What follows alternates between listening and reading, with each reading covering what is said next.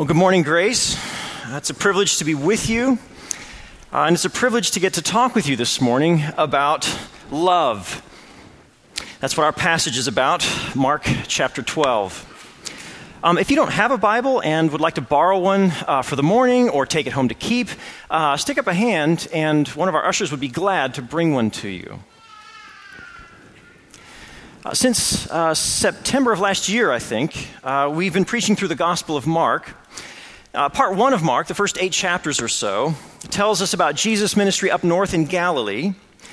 And then part two of Mark tells us about Jesus making his way down south to Jerusalem, where he's crucified, dies, and rises again. So, chapter 12, we're kind of midway through part two right now, and I think uh, our, our series is due to be finished just in time for Advent. Our culture loves love. All we need is love, right? From I'm loving it to the love that moves the sun and the other stars, culture is preoccupied with love. Without love songs, we'd barely have music. Without romance, half our TV shows would go blank. There's something deeply human about love. Love is woven into the very fabric of our being. And love is wonderful, it's magnificent. And if it's deeply human, it's also practically divine, or at least it can be. Our culture usually deals with the bare husks of love and not the kernel, with imitations of varying quality, but not the real thing. But what our culture retains of truth it learned from the Bible.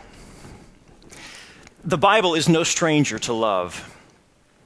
The Bible tells us that God is love. God is love in himself as Father, Son, and Holy Spirit. The Bible says that before the foundation of the world, the Father loved the Son.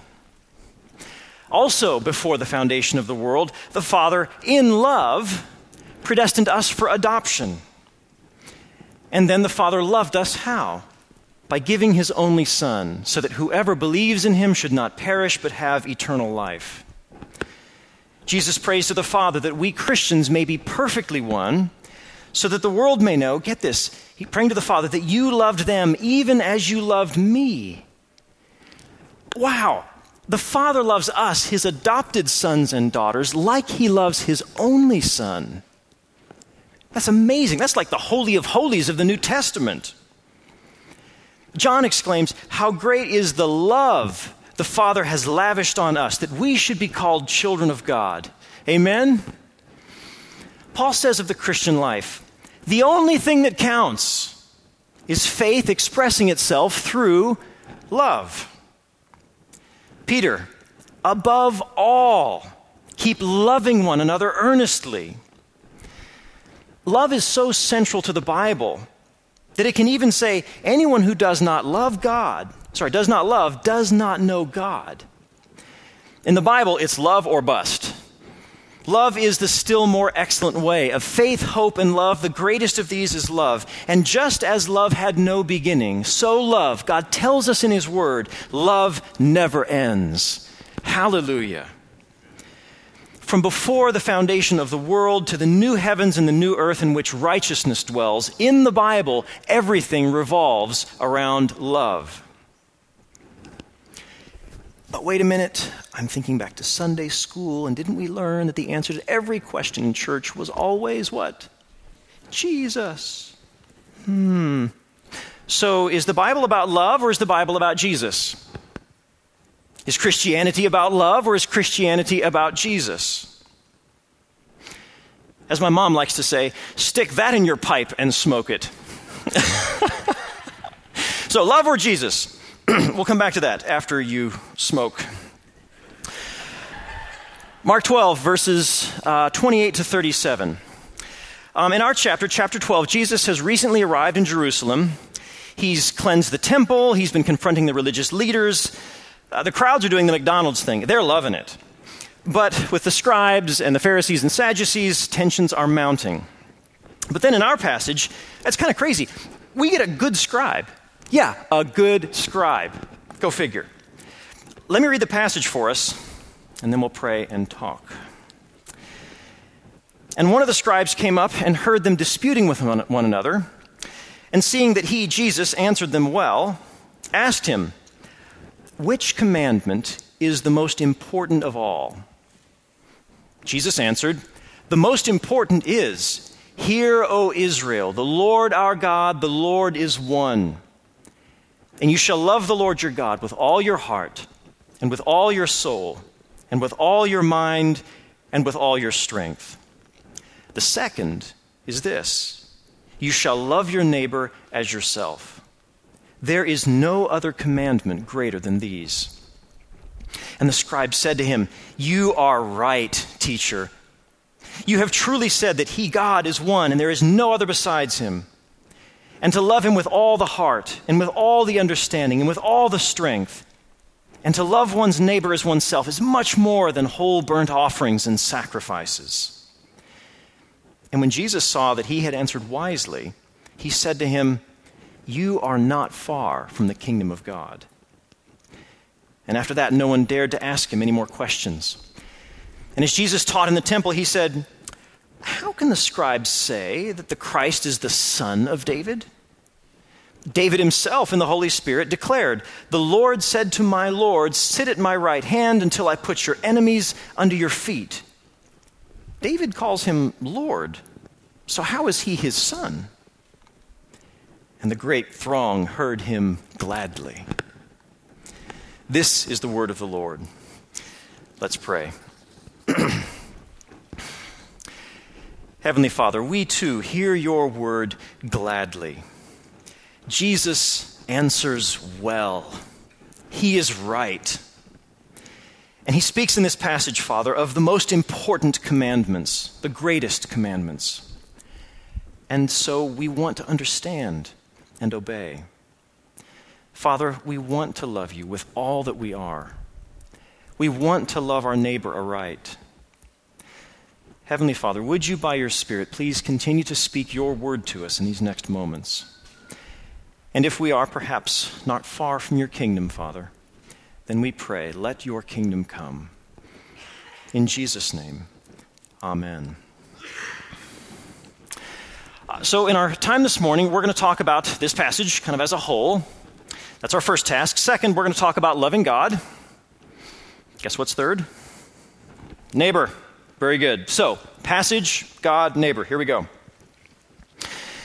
In this passage, this good scribe and Jesus agree about the essence of religion it's love. I mean, this scribe, I mean, throughout all the interactions so far in chapter 12, he had just heard Jesus handle the Old Testament with remarkable skill. The stone the builders rejected from Psalm 118, humanity in the image of God from uh, Genesis 1, the God of Abraham, Isaac, and Jacob from Exodus 3 and then in our passage, that we won't have time to talk about it this morning, Jesus goes on to show how Psalm 110 is about himself, the pre existent Messiah. The Lord said to my Lord. So many of the religious leaders, right, had become preoccupied with religious ceremony, but had forgotten the love behind it all.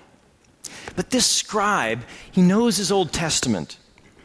He knows that the law of Moses was never about mere ceremony. Right, the ceremonies are important, but the point was God and neighbor. This scribe knew the passage in the Old Testament where Samuel says, Does the Lord delight in burnt offerings and sacrifices as much as in obeying the voice of the Lord? To obey is better than sacrifice, and to heed is better than the fat of rams. This scribe had pondered what God said to Hosea I desire steadfast love and not sacrifice, the knowledge of God rather than burnt offerings. Now, this scribe probably felt that many of his colleagues were missing the point. So he goes to Jesus, who seems to know the scriptures so well. He wants to know if Jesus has seen in scripture the same things that he had seen. And Jesus answers his question by quoting from Deuteronomy 6, love the Lord your God, and Leviticus 19, love your neighbor. And the scribe is so excited. It's like, yeah, see, I told you. This is what I've been talking about, you guys. You see, Jesus wouldn't be the fulfillment of the Old Testament if he brought a fundamentally different message. Even in the days of Abraham, it was salvation by grace through faith. Even in the days of Moses, It was love God, love your neighbor. Right? This scribe had understood his Old Testament. He was hoping Jesus would say something like this, and so he's thrilled at Jesus' answer. But Jesus' answer, of course, as so often, it has some unexpected elements in it, right? The scribe asks about one commandment, and then Jesus answers with a confession of faith and two commandments. So, what's that about? Well, the statement of faith is Hear, O Israel, the Lord our God, the Lord is one. Uh, this is kind of like the Apostles' Creed of the Old Testament. It's the benchmark of Orthodox theology. If you can confess this creed, you're on your way to becoming a good Jew. And the scribe doesn't miss that Jesus goes here first. When the scribe goes to reaffirm what Jesus says, beginning verse 32, he says, Yes, God is one, and there's no other. Well, why does Jesus quote it? Well, because if we're going to live rightly before God, we have to know who He is. If I'm going to live rightly before you, I have to know whether you're my employee or a policeman. Right? So theology comes before ethics, right? Doctrine, teaching comes before action. Um, as Gerald said last week, if we don't know the truth about the power of God, we won't be able to hope confidently in the resurrection of the dead. So, statement of faith God is one, unique, supreme. That's the reason why we are to love him wholly, exclusively, and supremely, and also why we're supposed to love our neighbor as ourselves. We have to know who God is. Why then two commandments? The scribe only asked about one. Well, when God gave Moses the Ten Commandments on Mount Sinai, he, he wrote them, God did, on two tablets of stone. So, commandments 1 through 4, they have to do with our vertical relationship with God. Commandments 5 through 10 have to do kind of with our horizontal relationship with our neighbor. So the two greatest commandments of Jesus' answer, they summarize the two tablets of the law. So this thoughtful scribe, he finds Jesus in the temple. He asks him about the essence of true religion, and Jesus answers, God and the Ten Commandments. And the scribe is just beaming with affirmation. And Jesus says, you are not far from the kingdom of God. Do you think the scribe became a believer? Do you think this not far scribe ever arrived at the kingdom of God? Mark doesn't tell us, but this is part of Mark's artistry. I mean, as we read this passage, we're so glad to meet a nice scribe for once. I mean, we identify with this good scribe. So, what Mark is asking us to do is, by our own response, to finish this scribe's story. So, if we read this passage and say, yep, loving God, loving neighbor, that's totally it. If we agree but do nothing more, oh, my friends, let us not love with words or talk, but with actions and in truth. Love doesn't stop with mere agreement. Love is active, as we'll see in a moment. Let's each of us give this scribe's story a happy ending. Now, all this while you've been smoking. Is it love or is it Jesus? Well, right at the beginning of Mark's gospel, chapter 1, Mark tells us that his gospel is about Jesus Christ, the Son of God. The climactic confession in Mark's gospel is that of the centurion near the end of chapter 15. Truly, this man was the Son of God. And what do we see the Son of God doing in Mark's gospel? Abba, Father, all things are possible for you. Remove this cup of suffering from me, yet not what I will, but what you will. The Son of God does the Father's will. The Son obeys the Father's commandments. The Son loves the Father with all his heart, soul, mind, and strength.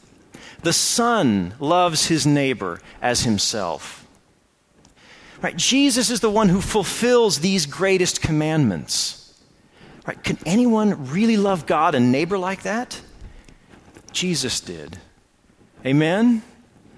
Right? Jesus' love is perfect love. Jesus loved the Father, and he now loves the Father with all of his heart, soul, mind, and strength. Isn't that amazing? And Jesus loved us and still loves us as he loves himself. It's astounding. This is the incomparable Jesus that Mark is showing us in his gospel. So, of course, it's not love or Jesus, it's Jesus who loves. And it's Jesus who shows us what love is. Right? How do we know what love is? The Bible says this is how we know what love is. Jesus Christ laid down his life for us. Christianity revolves around love because it revolves around Jesus. But here's the thing in love, Jesus is not just the supreme example. He doesn't just like clear a 10 foot high jump and say, oh, now you try. Right? If Jesus were only an example of love for us sinners, these commands would be an unbearable weight, an impossible burden. But Jesus is not just our example, but our hero. He jumps for us. He fulfills these commands for us. He loves us and he loves for us. But these commands on their own, these laws, they can't make us love like this. But Romans 8, God has done what the law could not do. He sent his son to love perfectly and to bear away our failure to love. Why? In order that the righteous requirement of the law might be fulfilled in us. What requirement? The requirement to love God and to love neighbor. What happens to this requirement? It is fulfilled in us. If we belong to Jesus, God considers us as if we had fulfilled this law ourselves. Even though we still fail in love, God now looks on us as if we had been as perfectly loving as Jesus was for us. And it gets better. Our perfected love is a reality right now in Jesus, but it's also becoming a reality in our own lives through our loving hero, Jesus, God the Father, through his Spirit, right now is training us in love, enabling us to love, teaching us to jump. The Spirit of the God who is love lives in us and is maturing us in love. And though in this life, oh, how we struggle to love God and neighbor. But love won't always be a struggle. Someday we too just like Jesus. You and I, right here, will love the Lord our God with all our heart and all our soul and all our mind and all our strength. Someday you and I will love our neighbor as ourself. And we will do this freely, gladly, without fail, without struggle, day in, day out, forever. The Bible says that he who began a good work in you, God the Father, will carry it on to completion at the day of Jesus Christ. You see, God has planted love in us, and God Himself will bring it to completion. God will grow our little struggling sapling love someday into a great oak of righteousness. And this will happen when? At the day of Jesus Christ. You see, Jesus came the first time to get love right for us in our place. And then he sent the Spirit to begin transforming us into true lovers.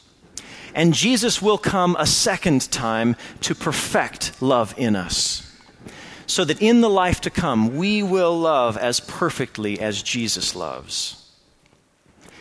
Beloved, now we are God's children and what we will be has not yet appeared. But we know that when he appears, we shall be like him. When Jesus appears, when he comes again or we go to meet him first, we shall be like him. What does it mean we shall be like him? It means that we will love like Jesus loves. When Jesus comes again, we shall be like him, for we shall see him as he is. Oh, come, Lord Jesus. So, what do we do in the meantime? How should we be active in love right now? Between the perfect love of Jesus back then and the perfect love of the saints in the life to come, what are the works of love that we need to perform today? Well, to begin with, love God. How do we love God? let me count the ways. Uh, for the sake of time, let me just count one way, or uh, maybe two, uh, to love God. First is something that we're doing right now. We love God by listening to His Word. Here we are gathered together to hear what our Heavenly Father has to say to us. Don't you think He's pleased? As we were before earlier singing God's praises, He was enjoying it. If anyone this morning has repented of sin, the Bible tells us there was joy in heaven when that happened. This morning we have called on God's name, and the prayers we have prayed this morning have risen like incense before Him. To love God, it's relationship, right? You try to find out who He is and what He's like, to understand His works and His ways, to enjoy Him. That's what the Bible's for. That's what Bible sermons are for. That's what church is for. To love God, among many other things, of course, is to join with our brothers and sisters in worshiping Him. Friends, the way that you are loving God right now is beautiful. Keep it up. Keep gathering for worship. I know for many of us it was hard to get to church this morning, but keep coming. And of course, don't just come to be here, come to church to love God. And then maybe this week you could ask God to show you one way to love Him. Maybe you've been asking and didn't realize it. When we pray, Your will be done, that means, among other things, help me to love you like this. Help me with joy and delight, freely and eagerly and voluntarily, to love you supremely and also my neighbor. Do you think our Father would answer a prayer like that? Bible tells us we can have confidence that if we ask anything according to his will, he will hear us. Of course, to love God is also to love our neighbor. The commands are inseparable, right? To love God is to love the ones whom God loves. Jesus asked Peter, Do you love me? Well, show it by feeding my sheep. Love your neighbor as yourself. Summary of commandments 5 through 10, right? Paul says the commandments do not commit adultery, do not murder, do not steal, do not covet, and whatever other commandment there may be are summed up in this one rule love your neighbor as yourself. Huh. Paul sounds a lot like Jesus. Or Galatians. The entire law is summed up in a single command love your neighbor as yourself. James calls it the royal law. Sometimes we call it the golden rule, right? Do to others as you would have them do for you. For this, says Jesus, sums up the law and the prophets. Now, this command is simple, but it raises all kinds of questions. So let me tell you first about simple, and then let me try to answer four questions for you. So, loving our neighbor, it's just taking care of people in need, right? The Good Samaritan. It's doing to them what we'd want done to us, it's bearing one another's burdens. So we want good food, nice clothes, a happy home for ourselves. We should try to get those for our neighbor as well. We want comfort in sorrow, relief in pain, friendship in loneliness. We should try to get these for our neighbor as well. And our ultimate need is, of course, for love the love of God in Christ Jesus our Lord. So we should try to tell our neighbor about this as well. John Piper says we are to make our self seeking the measure of our self giving. So the idea, fairly simple. But when we hear this command, when our sinful selfishness is commanded to quit navel gazing and start thinking about others, oh, we squirm. Question number one here's how I squirm. Like, oh, what if I don't have enough love to go around? Right? For me, when I hear love your neighbor, I think, oh, good grief, I don't even love my wife and kids well enough. How am I supposed to love my neighbor? Well, friends, we, I, we don't need to fear like this. Love is not like money. Love has its own strange economy. If I keep my $20, I have it all. If I share it with you, I have less. If I keep my love, I lose it all. If I share it with you, I have more. You see, love gains in sharing. And Jesus tells us to seek first his kingdom and his righteousness, and our needs will get met in the process. Only God can give us the love with which to love. And he's got this strange way of blessing us as we bless others. So, friends, let's rely on God and love our neighbors. Question two Shouldn't I maybe just love on myself a while first? I mean, the command is love your neighbor as you love yourself. And some people feel so wounded and worn out and mistreated by life that they think, man, I need to recharge my love batteries, take a little me time, and then I'll do neighbor. Ooh, bad idea. If you were in need and I could help you, would you want me to take a little me time first? Right? Did Jesus take a little me time first? Right? Me first is very not Christian. Right? Navel gazing is bad medicine. But the fear is understandable, right? We are wounded. We have run out of juice. We don't have the resources in ourselves to love others. These commands are far more than we can handle on our own. Love comes from God. The fruit of the Spirit is love. So, let's ask God for whatever we need in order to be able to love our neighbor. And here's the thing we will often find that God heals our wounds and recharges our batteries as we do so. So, friends, let's trust God here and love our neighbor. Question three What if loving my neighbor does them no real good? What if they don't respond? Two points here.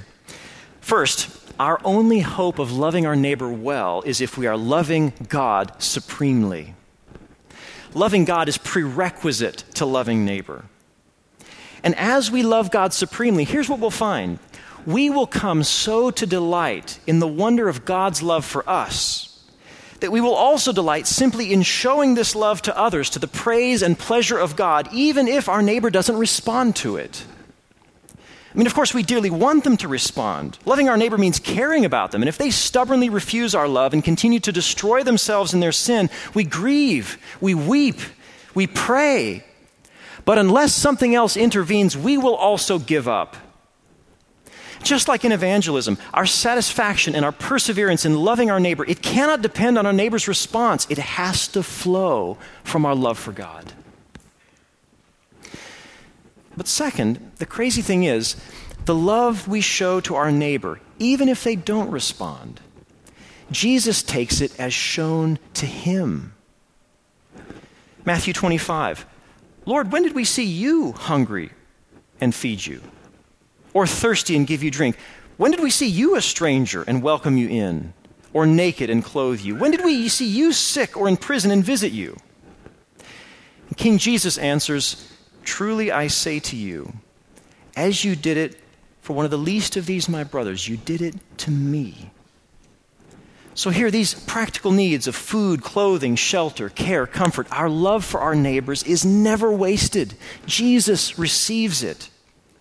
And on the day of judgment, Jesus himself will say to us, because we've loved our neighbors, Come, you who are blessed by my Father, inherit the kingdom prepared for you from the foundation of the world. The neighbor in need of love is a stunning opportunity to serve Jesus. So, friends, let's seize this opportunity and love our neighbors. Question four who is my neighbor? Well, potentially anyone in need, right, as we learned from the Good Samaritan. But the neighbor can't be everyone in need. You, for example, will soon be in need of lunch. Now, if I try to feed others as I feed myself, everything in our fridge and cupboard might make lunch for about 30 of you, and some of you'd be eating stale beans. But then, come dinner, I'd have no food left for the members of my household, and Paul says I'd have denied the faith and become worse than an unbeliever. So there's no way I'm feeding you lunch. You'll be pleased to know. Point being, the needs vastly exceed our resources. Right? So, who is my neighbor? Yes, the neighbor could be any passing stranger on the street. More likely, it'll be those we have regular contact with, right? Those who run in our circles, at work, at school, at the gym, at the grocery store, even those people who live on the same street that we do.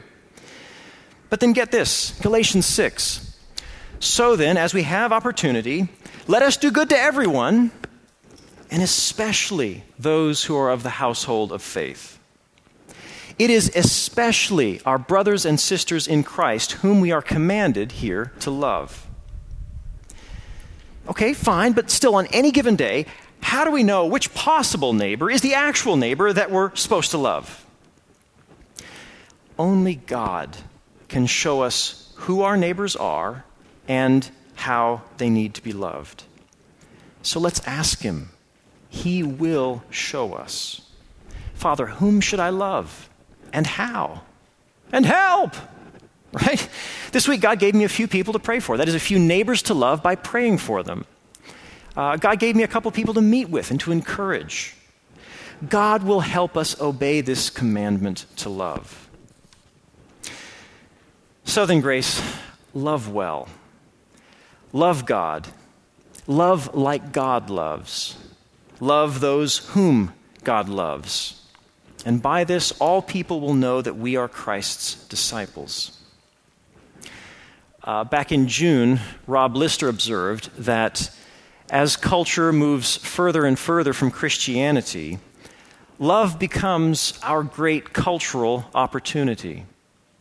Right? Our culture loves love, and we can show them the real thing. Isn't Food Bank fantastic? Or Project Hope. Isn't that amazing? Right? How powerful is the testimony of love? Maybe our love for our neighbors as a congregation will see Project Hope extend to Royal Family Kids Camp. Maybe ministries of love for the elderly or disabled will emerge from our congregation. God will show us. Right? And again, if the number of neighbors in need still is overwhelming to you, maybe you can take this as an occasion to pray bigger prayers. Pray for every possible neighbor out there. No prayer is too big for God. So, in light of love's perfection in Jesus and in the life to come, let's not feel threatened or condemned or overwhelmed by these greatest commandments. Let's look on these greatest commandments, and in fact, of all, on, on all of God's commandments in Scripture, as a chance to know Him. Every command of God is a liberating opportunity to love Him and to become like what we love and to bring the blessings of this love to others. Oh, we do fail. And we confess. And God forgives us, and He will strengthen us, and He will never leave us or forsake us. Paul asks, Who shall separate us from the love of Christ? Shall trouble or hardship or persecution or famine or nakedness or danger or sword? No. In all these things we are more than conquerors through him who loved us.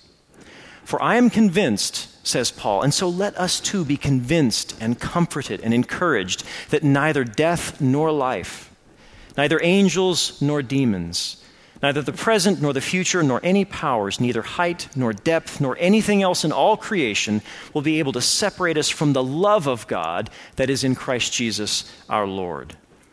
Praise his name. Let's pray. Heavenly Father, your love is amazing.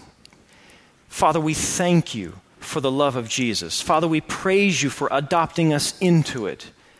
We praise you for growing us in love by your Spirit. Father, we thank you for your promise that you yourself will perfect love in us now and ultimately someday. Heavenly Father, fill us with your love. And then, Heavenly Father, let it flow joyfully to all around us. For this we ask in Jesus' name. Amen.